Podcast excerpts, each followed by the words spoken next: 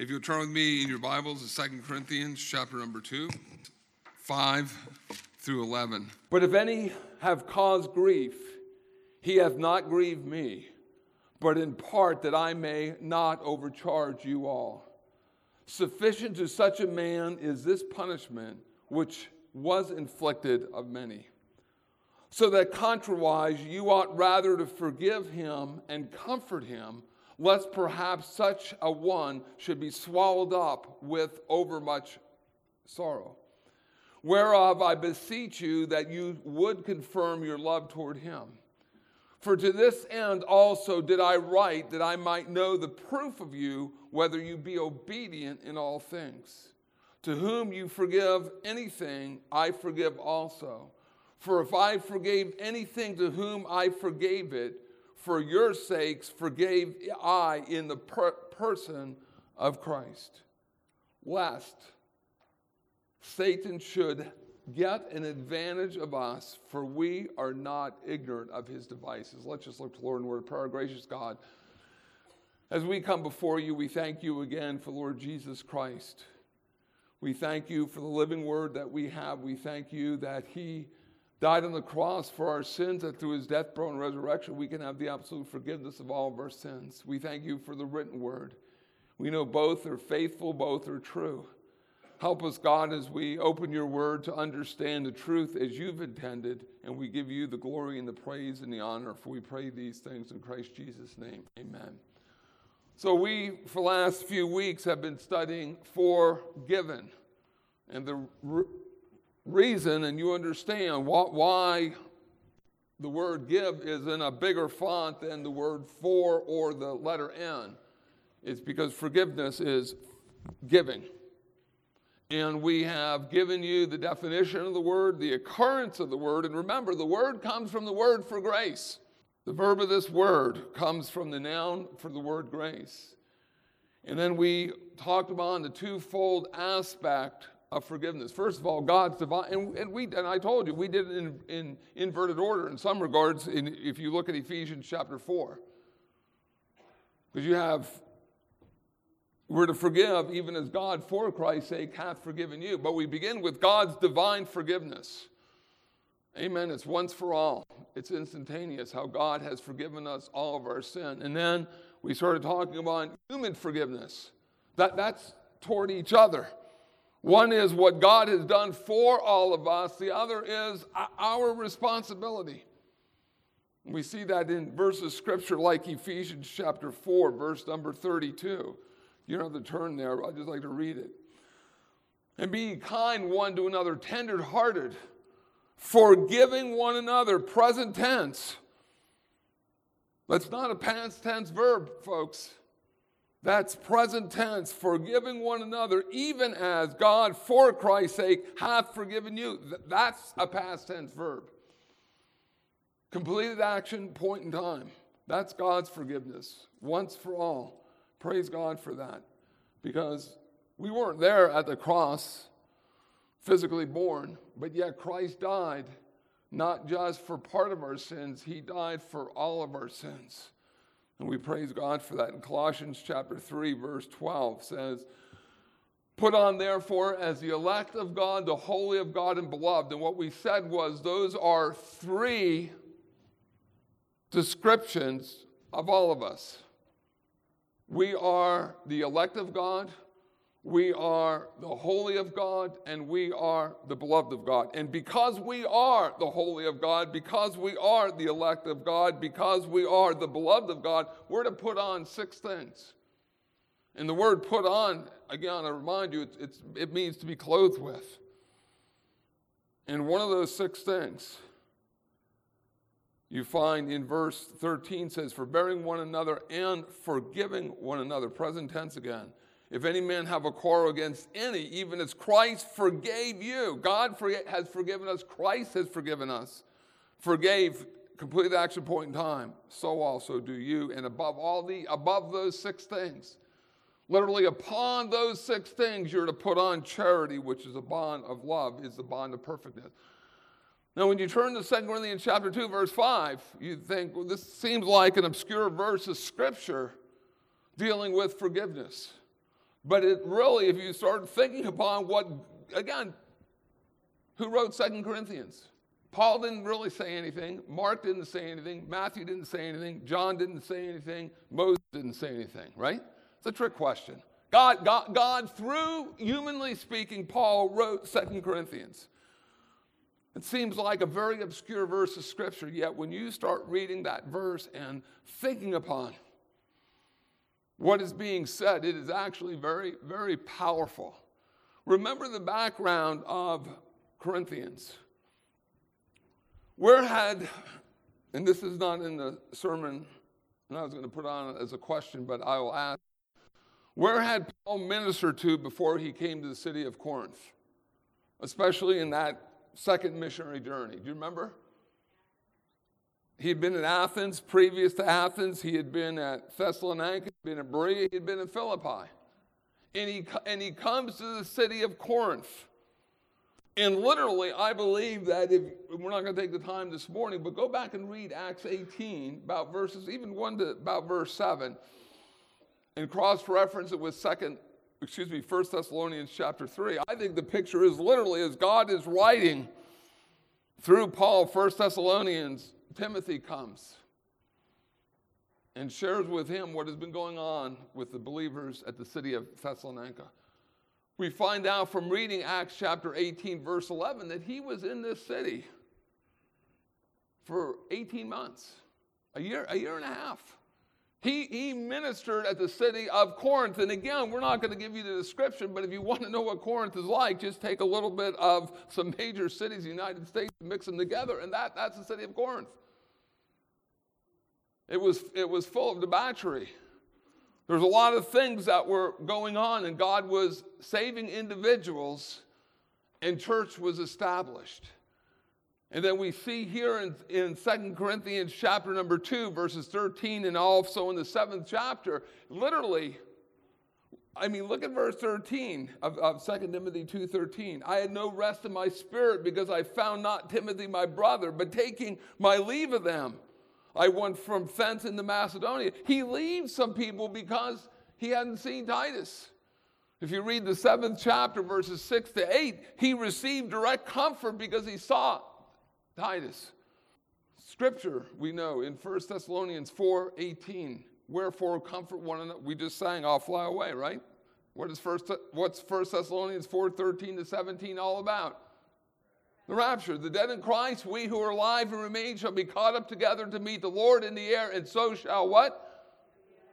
Don't forget that. So shall we, believers, ever be with the Lord. And I've said this many times. What does verse 18 say? Thank you. What brings us comfort? The Word of God. Individuals can bring us comfort.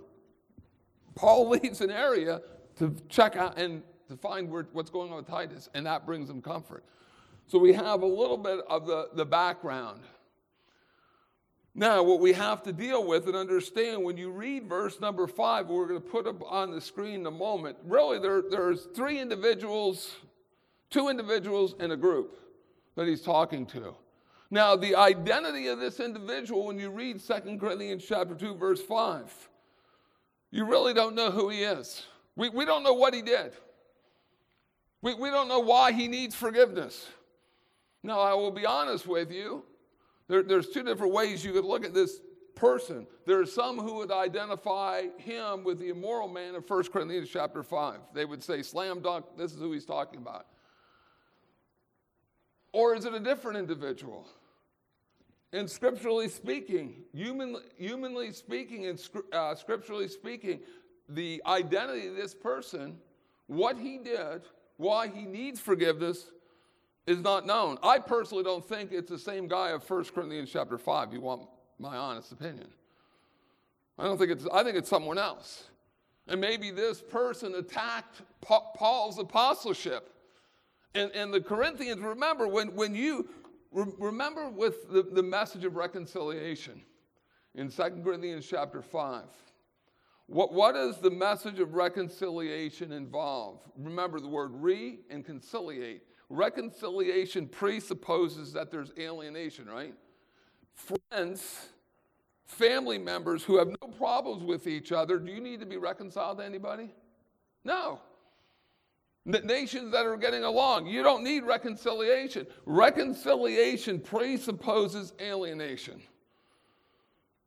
And when we talk about the gospel of reconciliation, we who are born sinners and commit acts of sin needed reconciled to God, and God did that through the person Lord Jesus Christ. When there's individuals who are at enmity with each other, what do they? They need reconciliation. And that's what this is talking about.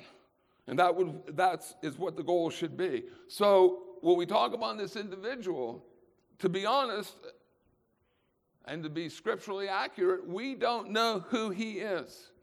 We don't know exactly what he did. It could be the man of 1 Corinthians chapter 5 that they dealt with, or it could be someone else, a totally different individual. And I, like I said, I personally believe that's what it is. So the individuals or groups, when you read 2 Corinthians chapter 2, verse 5 down through 11, you have to understand that there are these two individuals, and then there's a group. The individuals, obviously, one is the Apostle Paul when he is talking about that I forgave, I already, I've already forgiven this person. Because the issue is of reconciliation, of restoration, and not annihilation or destruction of an individual. Obviously, it's the other person involved in this is this unidentified person. And I'm, I'm just being honest. He's, un, he's unidentified. Not, he's not a UFO, okay? He's not an unidentified flying object. Obviously, I don't believe him. I'll, I will tell you, though, and Nancy will agree. We, we last Saturday morning, we left, I haven't told anyone this. We, we left Rodanthe at 3.30 in the morning, right, Nancy? And we're driving, and if you know that area, we're approaching Nag's Head. And as we're approaching Nag's Head, this thing appeared. And it's like, that's not a plane. Well, what it ended up being, we were going by Nag's Head Hospital, and it was a, it was a helicopter landing at 4 o'clock in the morning. But I, I will tell you, for a few minutes, it did seem a little bit odd, especially because at 4 o'clock in the morning, it's still pretty, pretty dark outside. So when I say unidentified man, he's un- unidentified. Scripturally, we just don't know who he is what he particularly did and why he needed for forgiveness. And then the third group that people don't realize maybe in this, the church at Corinth has a part in this. And that's what he is talking about. So he's talking about when you read this, like in verse 5, I may not overcharge you all. And then when you read verse number uh, 10, to whom you forgive anything, I forgave also. For if I forgave, that's God through Paul writing, but also he is writing to who? He's writing to the church at Corinth. So you have three groups when you when individuals or groups when you read verse 5 down, you have to under, understand the apostle Paul because in fact look at uh, 2 Corinthians 2 4. For out of much affliction in anguish of heart I wrote unto you with many tears not that you should be grieved. Who's he writing to? That this isn't a personal epistle. If this was First Timothy or Second Timothy or Titus or Philemon, he's writing to the church. He's writing to a collective group of individuals who are saved by the grace of, the grace of God. And this isn't, remember, Galatia is not a city, Galatia was a region. And in Galatia, there were plural churches. This is, this is the church at Corinth. So when he writes these words and talks about, I wrote unto you, uh, 2 Corinthians 2 4, with many tears, not that you should be grieved, but that you might know the love which I have more abundantly unto you. He's not talking to one person, he is talking to who? The church. What is the church? The body of Christ. Individuals who are saved by God's grace, who are meeting to understand about God and his love. So p- please understand. You have these individuals and group, and the group is the local church at Corinth. And the message that God has. When you go back to Colossians 3 12 to 14, or if you look at Ephesians 4:32, God's message is a message of absolute forgiveness. And that's what you see here. And here he is not writing to, indiv- you know, he, he's writing specifically to the church at Corinth because there was a problem. And the message to the, look at the message. I'm just going to put these all on the screen. Look, at, look at the message. And the last one ought to startle us a little bit. But look, look at, I'll go back and read it. And you can read it and you follow along. These are, these are God's words. Look at verse number five again. But if any cause grief, he hath not grieved me, but in part that I may not overcharge you all. You all. Sufficient to such a man is this punishment which was inflicted of many. In other words, you've done something, it's over. Let, let's move on. Think of Galatians 6 1. You who are spiritual, restore that person in the spirit of meekness, considering thyself, lest thou also be tempted. The goal would be reconciliation, restoration, not total and absolute destruction. Sufficient to such a man is his punishment which was inflicted on many, so that contrariwise you ought rather to forgive him and what? And comfort him, lest perhaps such a one should be swallowed up with much, with overmuch sorrow. So not only is he telling them to forgive him, he is telling them to comfort them. Look at or comfort him. Verse number eight. Wherefore I beseech you, you believers at Corinth, the church there, that you would confirm what? Your love, to, that you would not only forgive him, not only comfort him, but that you would confirm your love toward him. For to this end also did I write that I might know the proof of you, whether what? In all things. Your obedience to God's word, right? And they didn't, we're, we're privileged. We have God's 13 epistles through the Apostle Paul. When we began with Ephesians 4.32, pretty clear. Be kind one another, tender heart, forgiving one another, even as God for Christ hath forgiven you, or Colossians 3, 12 to 14. But he wanted proof of your obedience in all these things. And that's what he, that's what he is talking about. Paul didn't write the book of Ephesians. He didn't write Galatians or Colossians or 1st or 2nd Corinthians. These, these words are God's words. They're not written by some man over a course or individuals, man or female, and they and that's the world's position. That the Bible is just a collection of, you know, people wanted to write things and they just wanted to name this Jesus and they want you to blindly follow him. No, these are these are God's words. It's the words that proceed out of the mouth of God, Matthew chapter number four. And he talks about not only to forgive, but to comfort, confirm your love toward him. And really, this is a proof of your obedience. I write that I might know the proof of you, whether you be obedient all things. And just think about our obedience to God. And, and we can think of many illustrations. The one that, that pops in my mind right now is, and we're not going to go back there, but in Acts chapter 1. You're not going to see the word obedient or obedience or obeying. But what did the Lord Jesus Christ tell his disciples? If you go to Luke 24, 47, 48, 49, tarry ye in the city of Jerusalem, wait in the city of Jerusalem until you be endued from power and high, right? Now, if you were one of the apostles, you could either choose to do one or two things, right? That would be what? There you go. Either obey what he said or disobey what he said.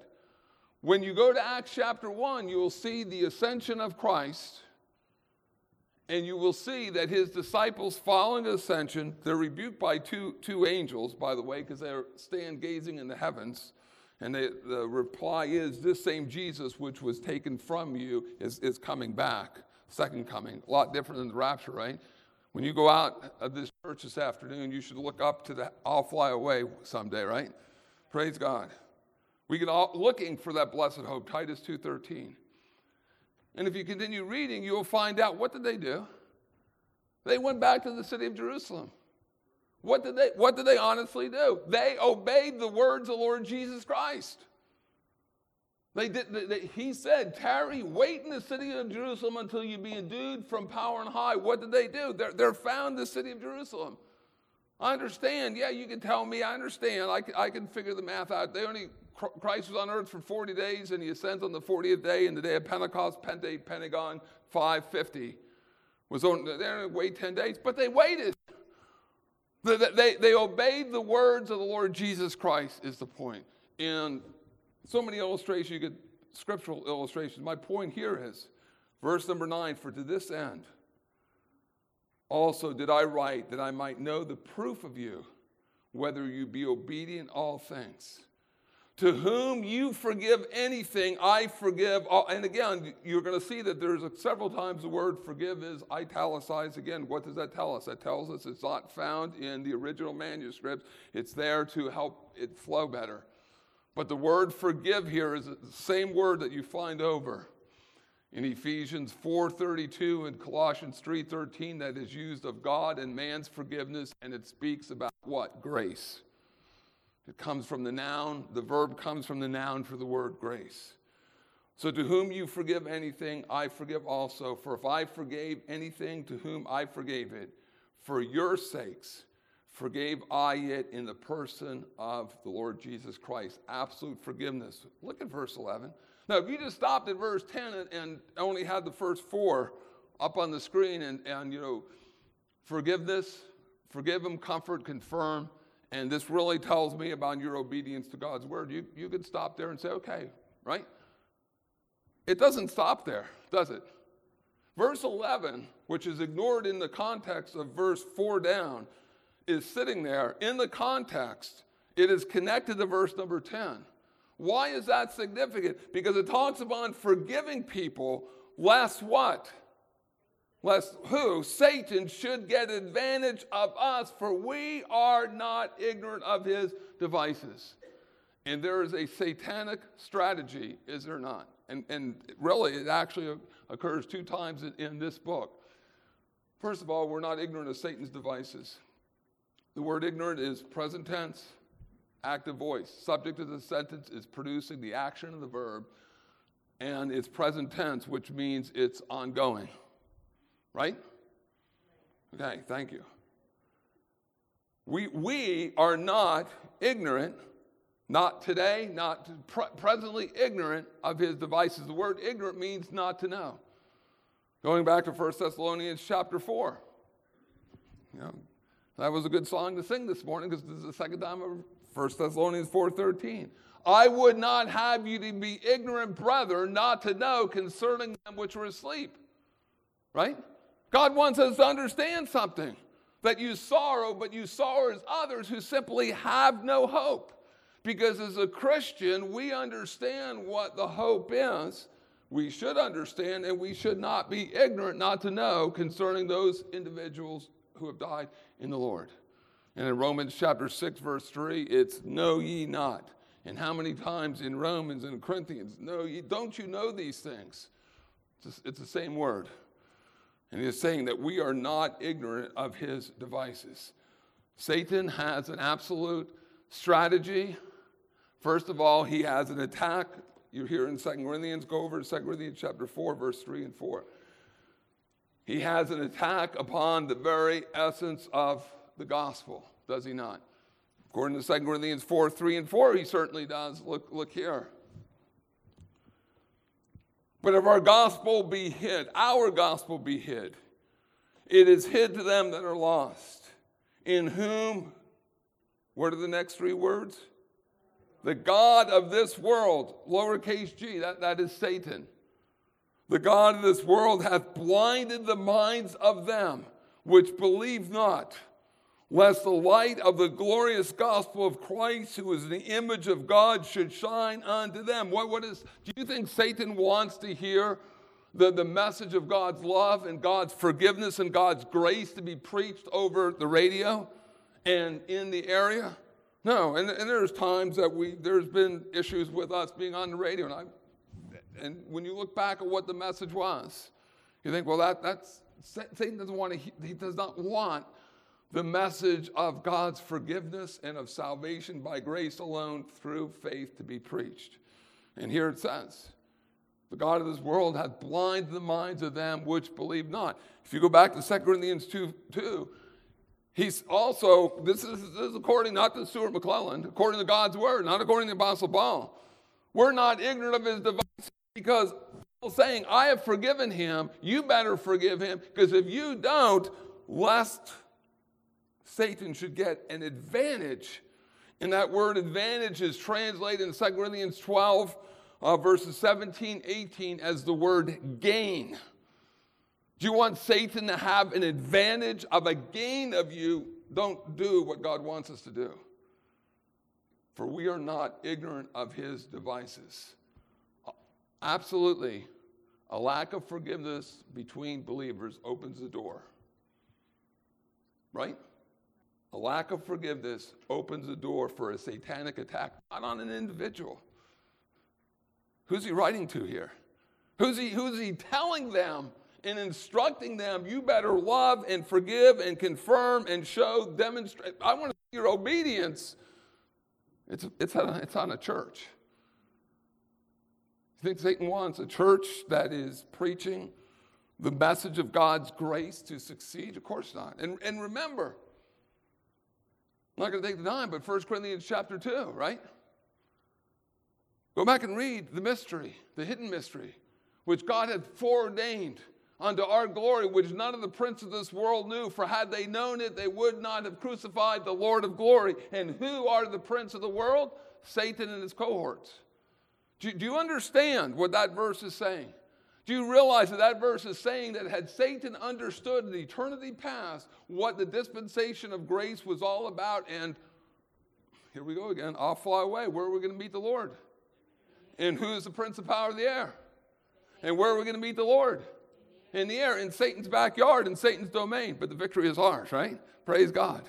And then he's going to be cast out, and we're going to, we're going to be seated in heavenly places. Had he known that message of God's grace and the dispensation of grace, you understand, he never would have allowed the Lord Jesus Christ to be crucified.